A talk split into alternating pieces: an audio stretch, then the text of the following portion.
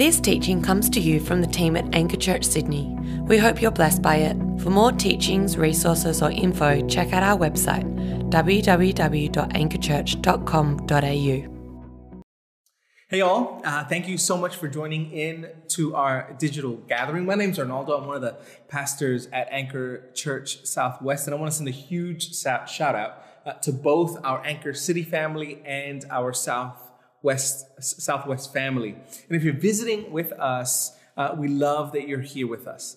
Um, and we'd love to meet you. We'd love to get to know you. Now, of course, we can't do that in person, but if you can drop us a line somewhere, connect with us, uh, drop us a line in the, the comments if you're watching this on YouTube later on, or if you're online with us at 10 a.m. or 2 p.m. on Sunday, let us know in the chat where you're from. We are excited to have you with us.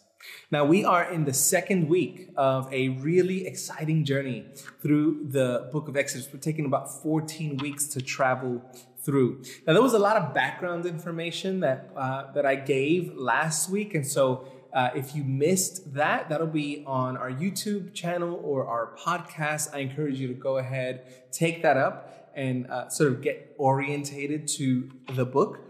Uh, but each week we're going to be covering large portions of text, large portions of narrative. And unfortunately and inevitably, there's going to be some text that we can't do a deep dive in. And so I want to encourage you to take up the book of Exodus in your own devotional time as you gather even digitally in your gospel communities to ask those questions. Uh, but if there are any questions that you may have, uh, feel free to drop me a line, arnaldo at anchorchurch.com.au, and I'll do my best to wrestle with you through that text. Now, with that said, uh, let me pray for us this morning or afternoon. Father, we thank you uh, for your goodness to us. We thank you that even as um, uh, this isn't live, you are the God of tomorrow. You are the God of next week uh, that we can uh, speak with you and you are here today and yet you are present in the tomorrow. And we thank you for who you are and how you've been faithful to us. And we just ask that you would be with us. Uh, even as lockdowns have been extended and um, uh, you know we s- s- some of us may be experiencing some some financial pressures uh, relational pressures uh, um, stay at home pressures homeschool pressures. Uh, we just pray that you'd be with us, Lord, uh, in this time. And help me uh, then to forget the things that are not going to be helpful and help me to remember the things that will be. And I pray for those who are far from you, Jesus, those who may not consider themselves believers. Uh, pray that you would bring them near uh, to you now uh, by the power of your Spirit. And we thank you for all these things in Jesus' name. Amen and amen. I got a couple things uh, here uh, written down Cardano, Ethereum, Bitcoin, Dogecoin, Tether. Uh, now, these are just a few of the things that I know almost nothing about. Uh, so, I'm not going to come up here and try to wax eloquent on a Sunday about them. but whether you've invested in some form of cryptocurrency or regret the fact uh, that you didn't get in early enough, I know one thing that these things can be incredibly volatile. Uh, now, again, I'm no economist, I'm no cryptocurrency expert, uh, but I do understand uh, that this new form of currency is incredibly volatile due to the fact that it's so new, it's so recent, but also it's mostly decentralized. And like anything else on the market, it rises and it falls. And sometimes at breakneck speeds. And this experience of uh, volatility is, is not new to our age. In fact, something that many people in the ancient, uh, in the ancient Near East, uh, the place and time that our story in Exodus takes place, would have experienced. But not with cryptos, of course, uh, but with their gods. Something that we need to understand about the Old and New Testaments are the religious settings, the cultural contexts uh, that these texts emerge from. Uh, the world in which Exodus was written about was a world of polytheism, uh, where many gods would be worshipped, or, or some people practice something called henotheism, where even as we admit that there were many gods and believed in many gods, our tribe, our people, worshipped one God primarily. And, and more than that, these, these gods, like cryptocurrency today, were incredibly volatile. As a worshiper of said God, you really didn't know what the flavor of the day was. Did you appease this God? Was she still angry with you? Was he happy with you? How were how were this year's crops going to turn out? Have I have I done enough? Will will my health be blessed? Will I have children?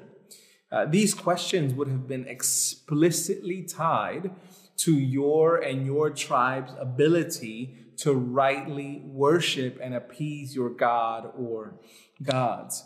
And the reality is, you never really knew where you stood or whether on a whim your God was going to shift the goalposts on you. What worked one day may not work the next, depending on the mood that your God was in.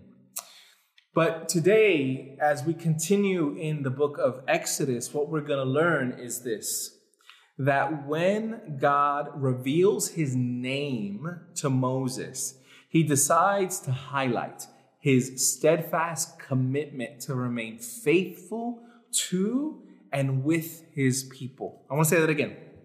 That when God reveals his name to Moses in our text today, he decides to highlight his steadfast commitment to remain faithful to and with his people.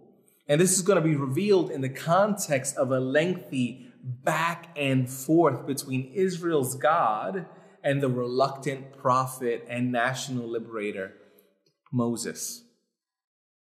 I want to read to us from the book of Exodus, just the first verse here uh, to start off with. Exodus 3 1 says this Now Moses was keeping the flock of his father in law, Jethro. That is, we learned that his name in the previous chapter was uh, Re, uh, Reuel the priest of Midian, and he led his flock to the west side of the wilderness and came to Horeb, the mountain of God.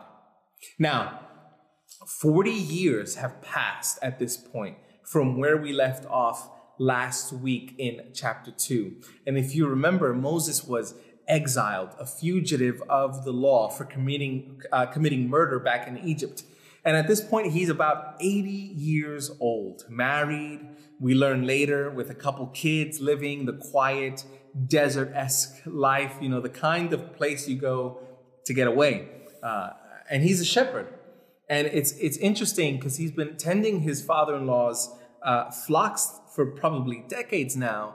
And the prince of Egypt, at one point, is now tending sheep or whatever cattle uh, he, he had.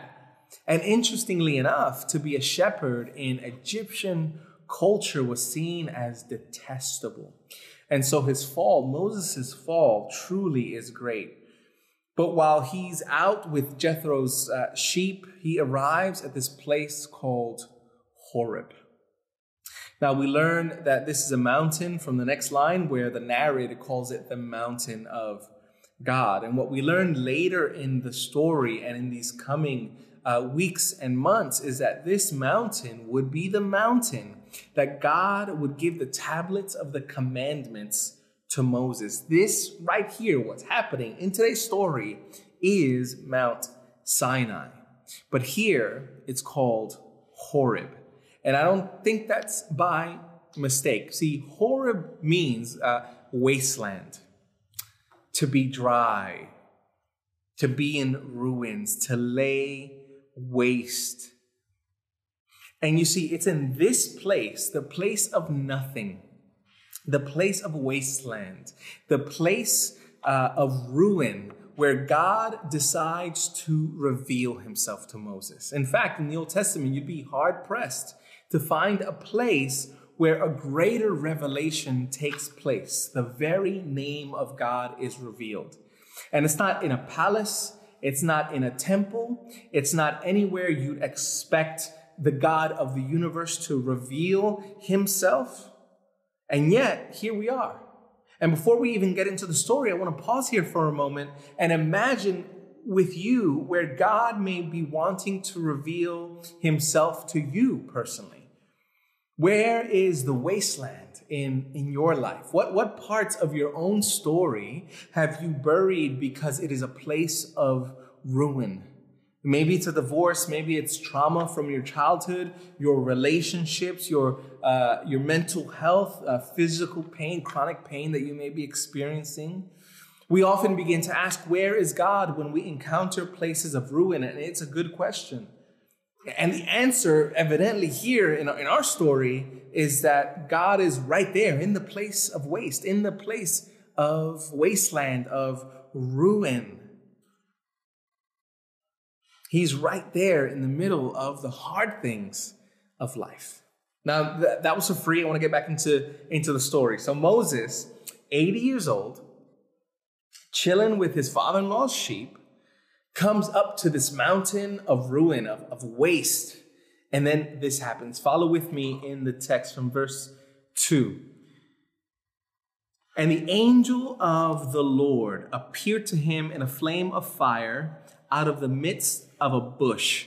He looked, and behold, the bush was burning, yet it was not consumed. And Moses said, I will turn aside to see this great sight, why the bush is not burned. And when the Lord saw that he had turned aside to see, God called to him out of the bush, Moses, Moses. And he said, Here I am. And so I wonder, you know, can you transport yourself there? Moses, 40 years as a shepherd, not necessarily, I can imagine, an exciting life. An 80 year old man with a dark past and, and maybe, maybe even regret. You know, regret that me, he, he may have not done enough to help. Maybe he could have used his political influence to alleviate the oppression of his people. Maybe he could have used his family ties to help his people escape from uh, Pharaoh's heavy hand of burden and slavery. You know, I imagine him possibly the way that I imagine Oscar Schindler. If you remember the movie Schindler's List, where throughout his life, as a member of the Nazi party, he was able to save around 1,200 Jews from being exterminated. But at the end of the movie, excuse me, at the end of the movie, uh, there's this poignant scene where he is he's commiserating about how much more he could have done to save others from the gas chambers. He looked at his gold watch and he cried out, "This could have been three more people that I could have saved." And a gold pin, this could have saved more. His, he lives at the end of his life, even after saving 1,200 Jewish people that are, were on their way to the death camp he didn't do enough. He lives with a deep regret of, of not doing more. And while this text doesn't indicate that that was Moses' frame of mind, I, I wonder. I wonder if we enter into the story and we find this 80 year old man living in regret of what could have been, what may have been. You remember with me last week that he murdered an Egyptian because he struck down a Hebrew slave. And, and, this, this righteous indignation rises up in, in him, and he ends up murdering the Egyptian. This, this sense of, even as it has gone wrong in that sense, this sense of justice. I wonder, as an 80 year old man, where, where that's sitting for Moses. And then he encounters this strange fire, a bush that's not consumed by the fire. And when God gets his attention, God speaks. And throughout this narrative, this, this mysterious figure is called by a few names. There's, there's something that Moses, it's not just a flame, but there's some, there's a person in the fire, in the flame. And this, this person, this, this apparition or this messenger is called the angel of the Lord. Or uh, later on, he's simply just called the Lord. Or, or later on, he's called God, meaning that or rather whom, whom God, whom Moses is encountering here is none other than the creator of the universe, the Almighty. Like he, he, he calls him, he, he calls Moses to come close, but, but not, not too close. Uh, he says, Moses, Moses. And Moses says, I'm here. And later on, he says, Whoa, not, not that close. And throughout the book of Exodus, we're going to experience this the love and the holiness of God in this beautiful dance. God calling us near, but because of his otherness, his holiness, and our inability to withstand it and live, he asks his people to keep a safe distance. And we'll see this theme over and over again. But Moses, now with Birkenstocks off, sees this figure in the midst of a burning bush and is told that he is the God of his father, the God of Abraham, the God of Isaac, the God of Jacob. And immediately Moses hides his face for fear of God's ferocious holiness. And sensing his fear, God speaks again, which begins this long, this long dialogue between him and Moses. And this dialogue is God and Moses going back and forth, back and forth, as Moses presents five objections to God calling him to partner with him in the liberation of his people. And this is the first objection. Objection number one Who am I? Who am I? And this is the first of the five rounds between God and Moses. And Moses objects five times uh, to God calling him to be his agent of redemption and renewal. And before we get into them, I just want to notice a, just, just one feature. God does not need Moses. Let's just get that off. Like, let, let's just get that off of our chest. Let's get that on the table. Let's just admit God needs nothing. God doesn't need you. God doesn't need me. God doesn't need Moses. God is in need of nothing. Absolutely nothing. God is all powerful. God is altogether awesome in glory. God is altogether lovely in his might. We, we, we often forget this. We can forget this. But God, in all of his majesty, in all of his glory, in all of his brilliance, in all of his power, chooses to partner with Moses.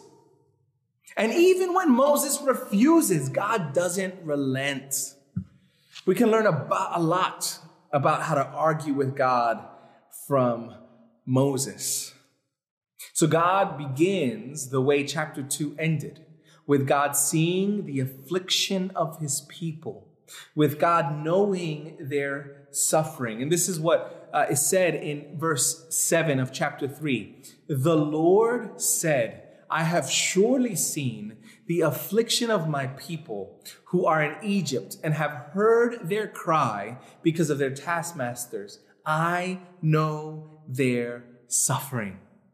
Right? God is deeply committed to justice.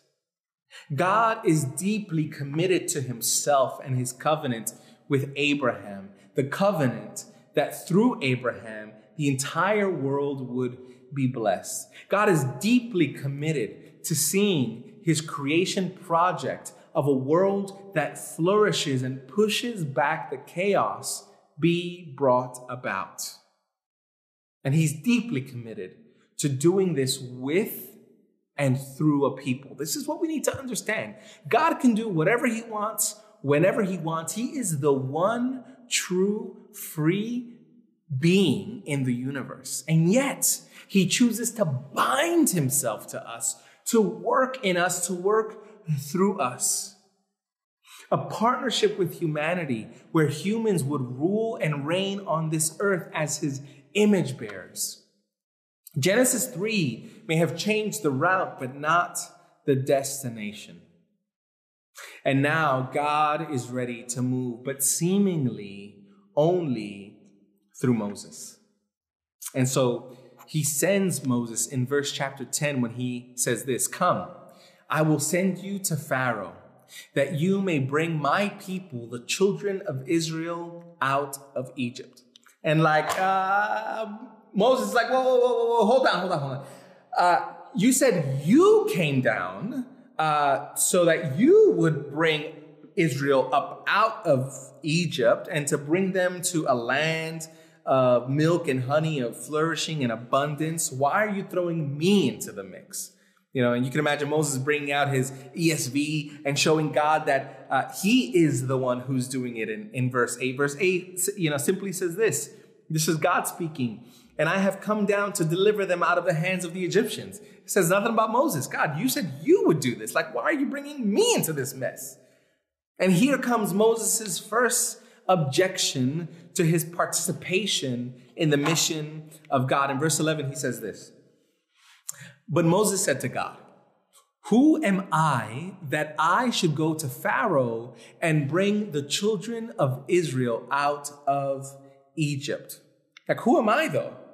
And this would be natural, wouldn't it? I mean, for the very, you know, it'd be natural for this to be the very first thing to think or, or to say. Eh, who am I to go up against this mammoth of Egypt, this dynasty of power, this machine of oppression? Who am I?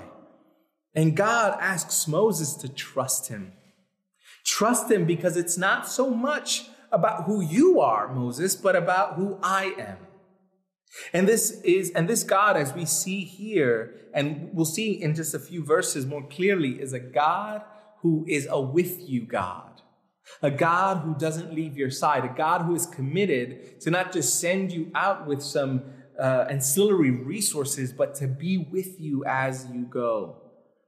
You know, it's interesting here that God doesn't begin to pop off, of, you know, about all the things that He just loves about Moses, right? Like come on, son, you, you, you got this, right? Moses, you got this. You know, this shepherding uh, that you've been doing for 40 years, it's equipped you, it's prepared you to take on the king of Egypt. And plus, listen, Moses, you know the language, you know the culture, you were raised there, um, and I'm sure you still got a couple connections in the palace to get through.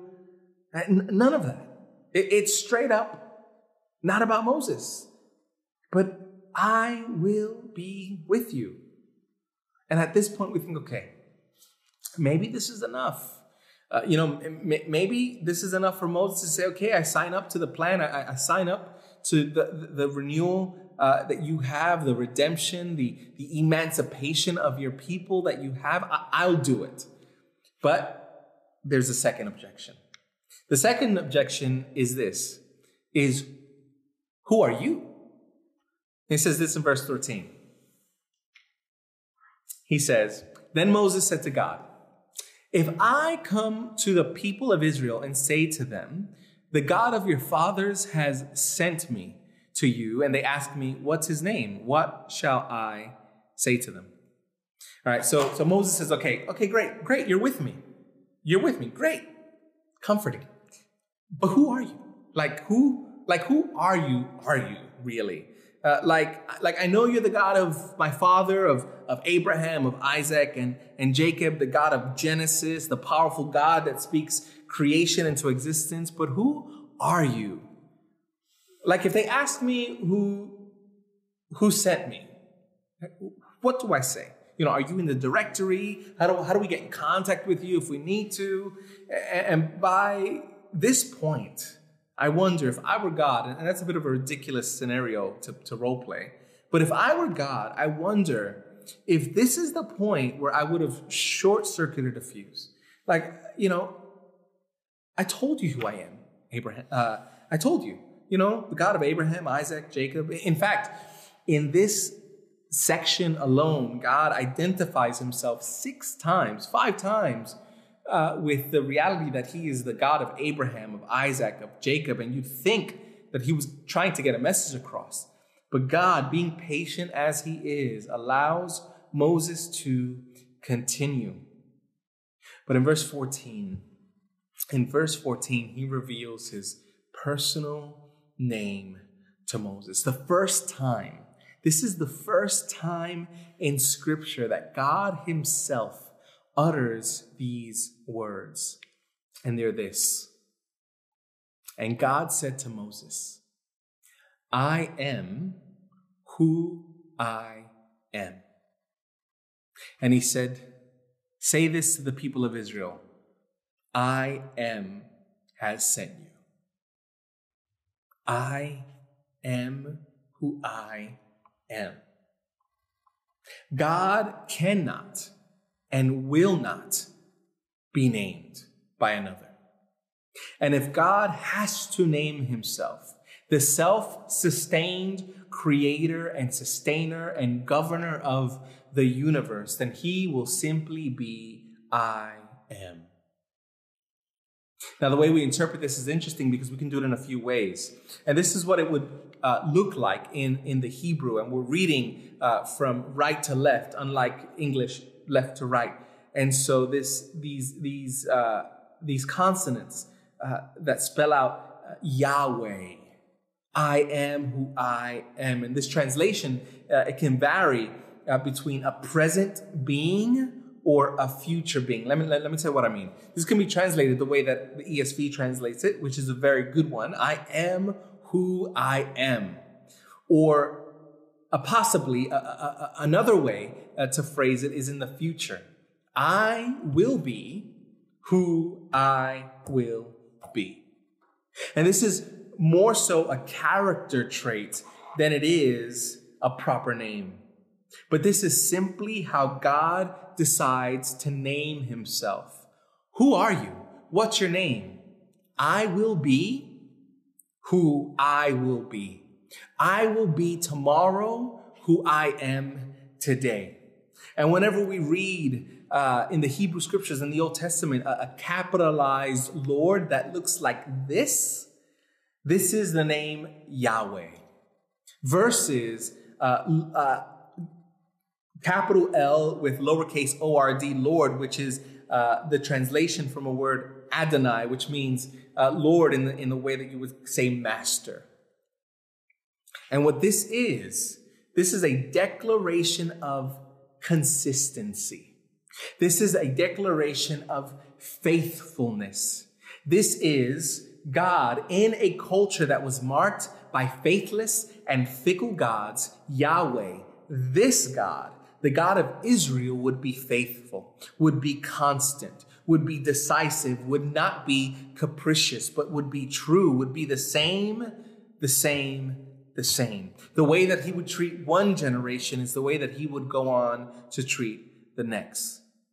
And this is going to come out especially in chapter 34 when we explore God's loyal love. But here, wrapped up in this name, is this idea of being unmovable, unshakable, of God being faithful. And this reality will mark the rest of the biblical story and will be the benchmark on all other interactions. This name right here, right here, this is the lens through which we must read the rest of Israel's erratic history. And the hinge to this entire section uh, is what we said earlier, which is this that when God reveals his name to Moses, he decides to highlight what? Not, not his power necessarily, uh, not even his goodness, but his consistency. He decides to highlight his steadfast commitment to remain faithful to and with his people. And I love the way that biblical commentator Terence Fretheim he puts it. He says this God will be God. He will be God with and for the people at all times and places. The formulation of Yahweh, this name, the formulation suggests a divine faithfulness to self. Wherever God is being God, God will be the kind of God God is. I love that. I, I, love, I love that. That wherever God is being God, he will be God. Israel need not be concerned with divine arbitrariness or capriciousness. God can be counted on to be who God is. God will be faithful. I love that. And verses 15 to 22 it, it's, it's, it's Yahweh telling Moses what exactly to tell the elders of Israel when he returns to Egypt to proclaim the good news of their emancipation. And yet, when we make the turn to chapter 4, Moses persists.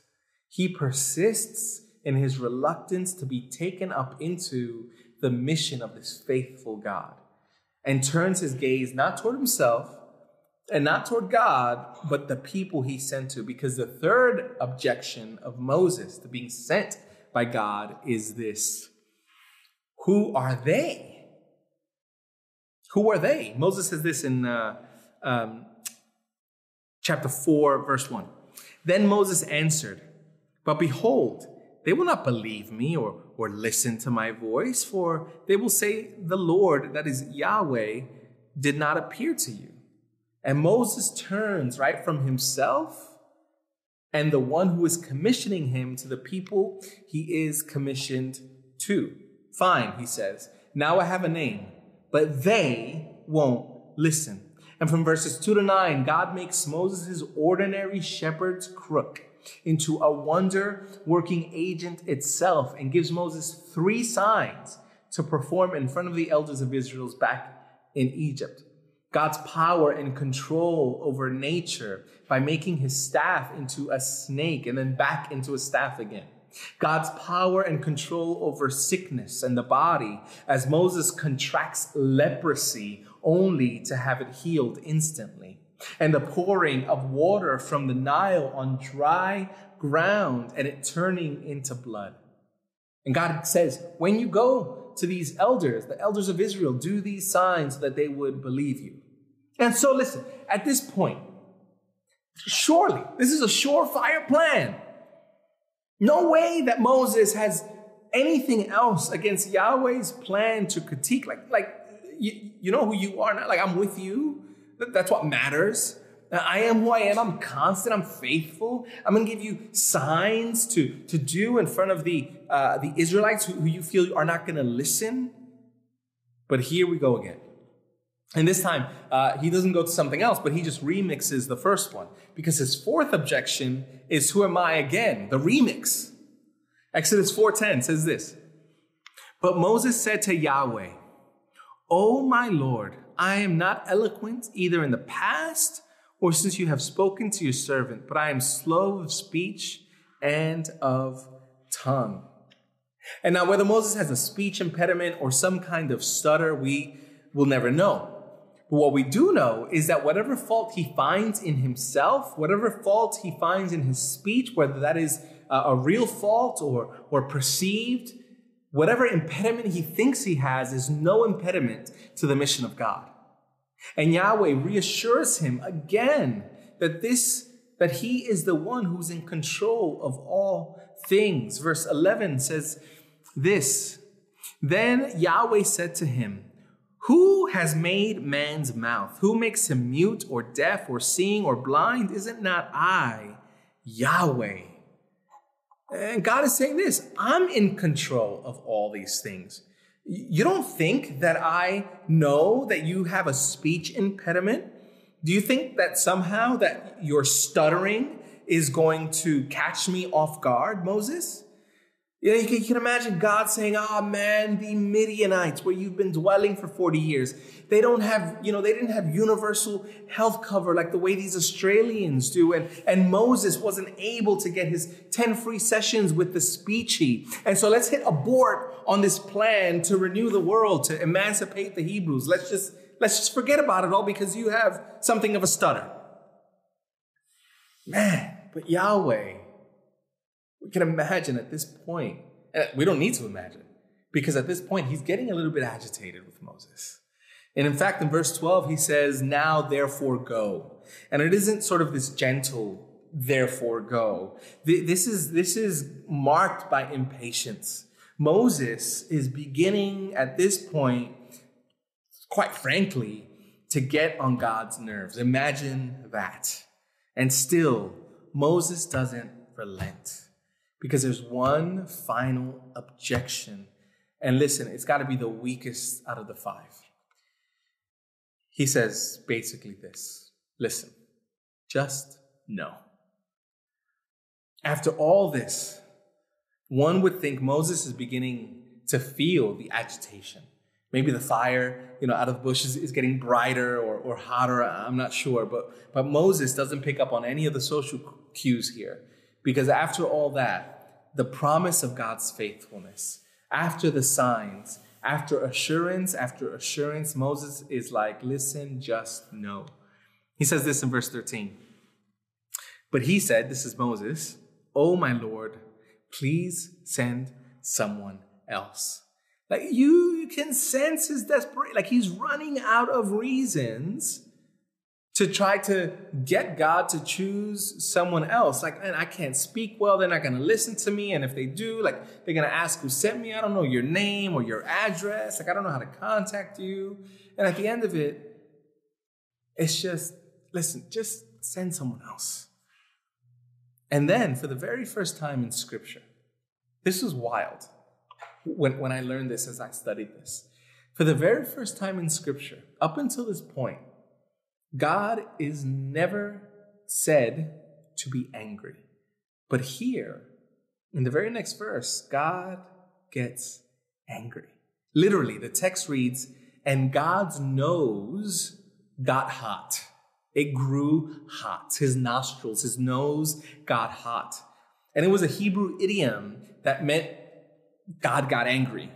And it's interesting that God's response to the sin to the decay, to the chaos in the book of Genesis was more marked by sadness than by anger. And it's not until this exchange with Moses that the text says God got angry. His nose got hot. I mean, you think about the betrayal in the garden. You think about the murder of Abel, the boasting, the proud boasting of Lamech. You think about the flood and the sin of Noah, the injustice of Sodom and Gomorrah, the faithlessness of the patriarchs, on and on and on. And not once does our text ever say that God got angry.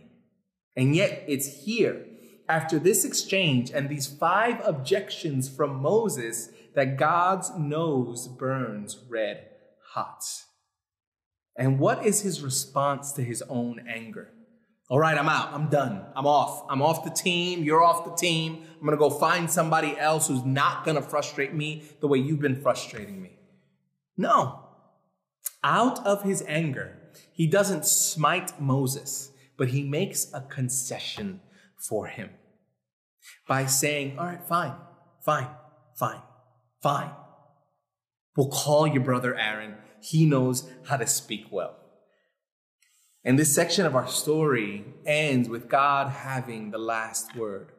Moses may have at this point, man, just tapped out out of exhaustion, exhausted from his verbal wrestling match with the creator of the universe.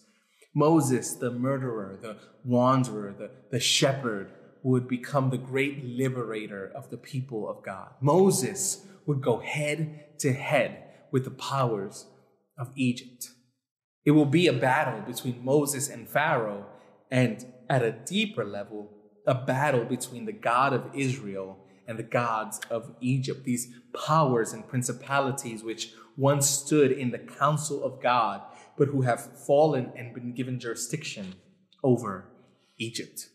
This is the story that is about to unfold in the rest of the book. But what's the aftermath? The rest of the chapter from uh, verse 18 till the end speak uh, about, about the aftermath when Moses finally returns to Egypt. And this chapter closes, and we have Moses heading back, heading back to Egypt with Aaron, meeting him at that very same mountain, Mount Horeb. Later on, we'll call it Mount Sinai. And he heads back with Aaron and his family to confront the injustices done against the people of Israel.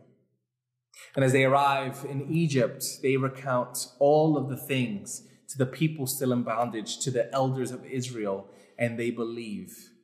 And the final note before the project of liberation begins ends like this in verse 31.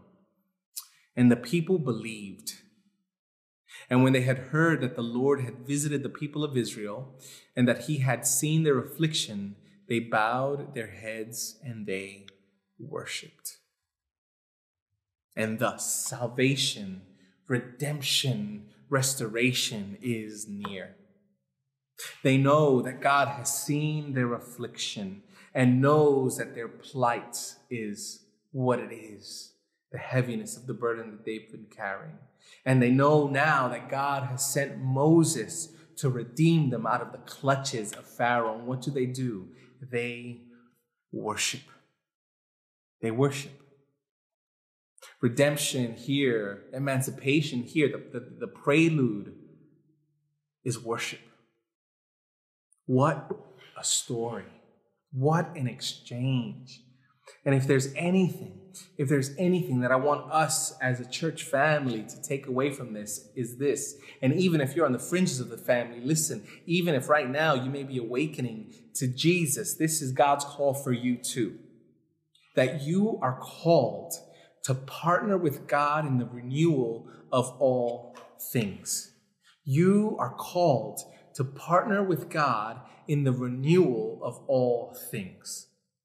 This may not mean that you become a national liberator of an oppressed people group, but it does mean that wherever we find injustice in God's world and we can help it, we're called to do so with the, with, with the resources that God gives us. And one of the things that we must correct in our world is the reality that many people, even many people on our own block, haven't heard the good news of Jesus' liberation that will encompass one day both body and spirit. The reality that in Jesus, death no longer has the final word. The reality that in the life and the death and the burial and the resurrection and the ascension of King Jesus, in that is found our redemption from Satan and sin and our false selves. See, you are called to partner with God in the renewal of all things by sharing both bread and gospel.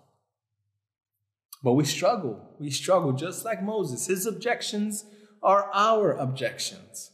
One of the uh, objections that I often hear uh, from people about sharing the gospel verbally, particularly, is this I don't know enough. And the cute thing is that we believe that it depends on what we know, that it depends on our charisma, that it depends on us. And even while we're called to partner with God in this, it depends wholly on the transforming Spirit of God, not us. Because this is the good news that God is with you.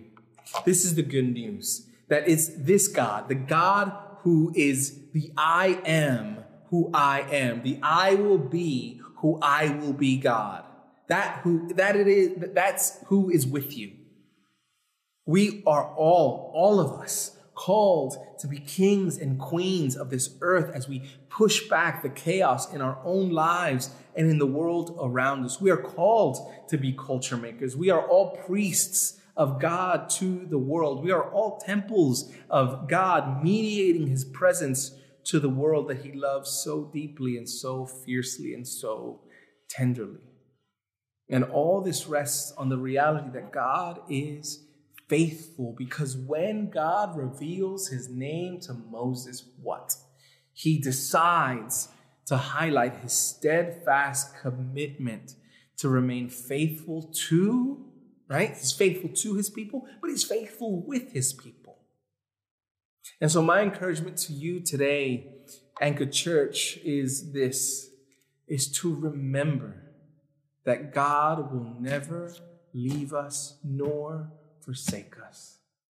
To remember that this same God who is about to move to liberate his people from oppression is the same God who is moving today.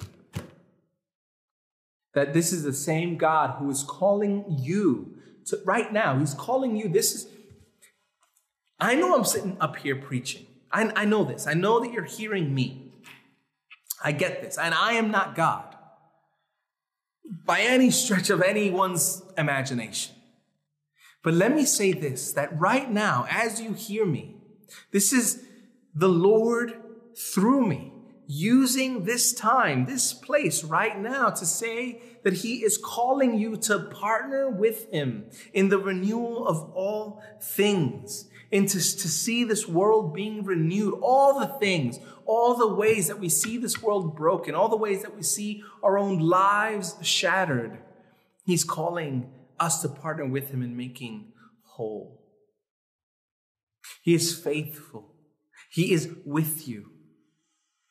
You need to know this. And so, what I want to do now is I want to pray for you that you would take up this calling that He has on each and every single one of us to partner with us the way that He's calling Moses to partner with Him in the liberation of a people, to bring renewal, to bring grace, to bring favor, to bring God's presence. We are all now carrying with us God's presence, and He's calling us to mediate that presence to the world that desperately needs it.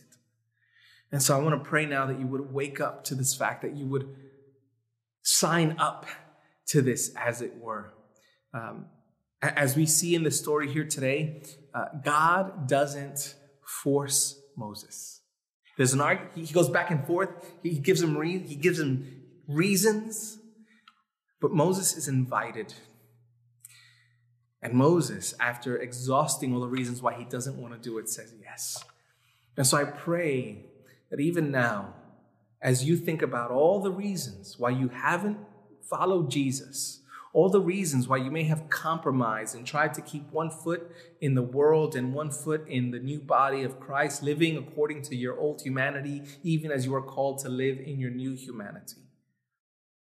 Even as we, we may have compromised there, even as we may have put it off, even as we may have thought about 10 objections to not following Jesus, I pray now that the Holy Spirit would work in your life, in your community, in your home to break down these barriers, to break down these walls, and that you would, with a full heart, participate in the mission of God. Let me pray for us now. Father, we thank you again for your goodness to us. Hmm. We thank you that you are here. We thank you that you are there. We thank you that you are in our yesterday, in our today, and in our tomorrow. And we thank you for this promise that you are the same today and tomorrow, the same God of yesterday, the same faithful God. And I pray now, Holy Spirit, that you would so powerfully work in these people's lives that they would wake up to grace, that they would wake up, that they, they would even just be tired, just tired tired of trying to figure it out on their own, tired of constantly being frustrated, and that they would come home. And that they would find deep soul rest. And that they would look forward with us to this deep rest that will be ushered in as the new creation is ushered in. But you call us to partner with you in all of these things. And so I pray for those, Lord, now that you would bring them near. And we thank you for all these things in Jesus' holy name. Amen. And amen. I hope and I pray that you would reach out to us, letting us know if this is you, if you've decided to embark on a journey with Jesus. Uh, we'd love to journey with you there. Uh, but one of the things that we do as a family together each week is that we take uh, bread and juice or, or, or wine and, and crackers um, and we break bread and we, we drink that juice or wine in remembrance of who Jesus is. Jesus said that he left us something to do to remember him by, not just mentally, uh, but physically, viscerally. That we would break the bread and, and that that would symbolize for us, that it would help us to remember that God in Christ, his flesh was torn for us and that his blood was spilled for us and so I invite you as we transition into a time of singing, a time of worship, uh, that you would pause for a moment and, and, think about and reflect with your family or friends, whomever you, you're living with, or even by yourself, knowing that you are never alone, but that God is with you. And that you would reflect on this reality that God is near and that God is calling all of us to participate in his life, to participate in his death, and to participate in his mission. We love you, bless you, and we'll see you next week.